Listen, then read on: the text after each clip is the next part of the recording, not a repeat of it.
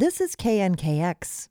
The Seattle Seahawks added nine players in the NFL draft, which wrapped up this weekend, but none was a quarterback to replace Russell Wilson, who was traded to the Denver Broncos in the offseason. We brought back former KNKX sports commentator Art Thiel to discuss the Seahawks' performance in the draft. Art, were you surprised that the Seahawks didn't even take a young quarterback to develop? I thought they might use a late round pick for that. It made some sense, but NFL talent evaluators have said for months that this was the weakest crop of quarterbacks in years. Only one went in the first round. It's clear that coach Pete Carroll and general manager John Schneider thought the veterans on hand, returning Geno Smith and Drew Lock, who came over in the Wilson trade with Denver, were better than anyone in the newbie class. But is either of them good enough to fill much of the void left by Wilson? Well, a few players would be. I, think what the draft showed is the Seahawks plan this year to be far less reliant on the quarterback, which is why there was friction between Wilson and Carroll in the first place. Carroll always wants run pass balance, and it looks like he got his way.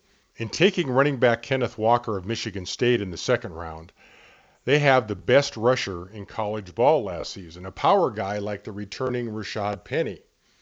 And they used their other top two picks on offensive tackles, Charles Cross of Mississippi State and Abraham Lucas of Washington State, who grew up in Everett and graduated from Archbishop Murphy High School. Those two and Walker say to me that the Seahawks seek to lead the NFL in rushing yards next year. Whether that translates to more victories will fuel an endless debate throughout the season. Well, among the other six draftees, did anyone catch your eye? Yes, a cornerback, Tariq Woolen from Texas San Antonio, taken in the fifth round. That's the same round as longtime Seahawks star Richard Sherman, who was also a cornerback and a converted receiver, just like Woolen. But Woolen is bigger than Sherman at six foot four and 210 pounds and faster. At the scouting combine, he ran a 40 yard dash in 4.26 seconds, one of the fastest times in the 30 year event's history. But he hasn't played much defense and doesn't come from a big time program. So his progress is going to be fun to watch. So, overall, how do you think the Seahawks did in this draft? I think they were smart to avoid overreaching as they've done so often in the past. I also think the positive reviews about this group had a psychological impact for people in the building as well as fans. If you think about it, the Seahawks have had a long string of adverse developments, starting with the home playoff loss to the Los Angeles Rams in January 2021.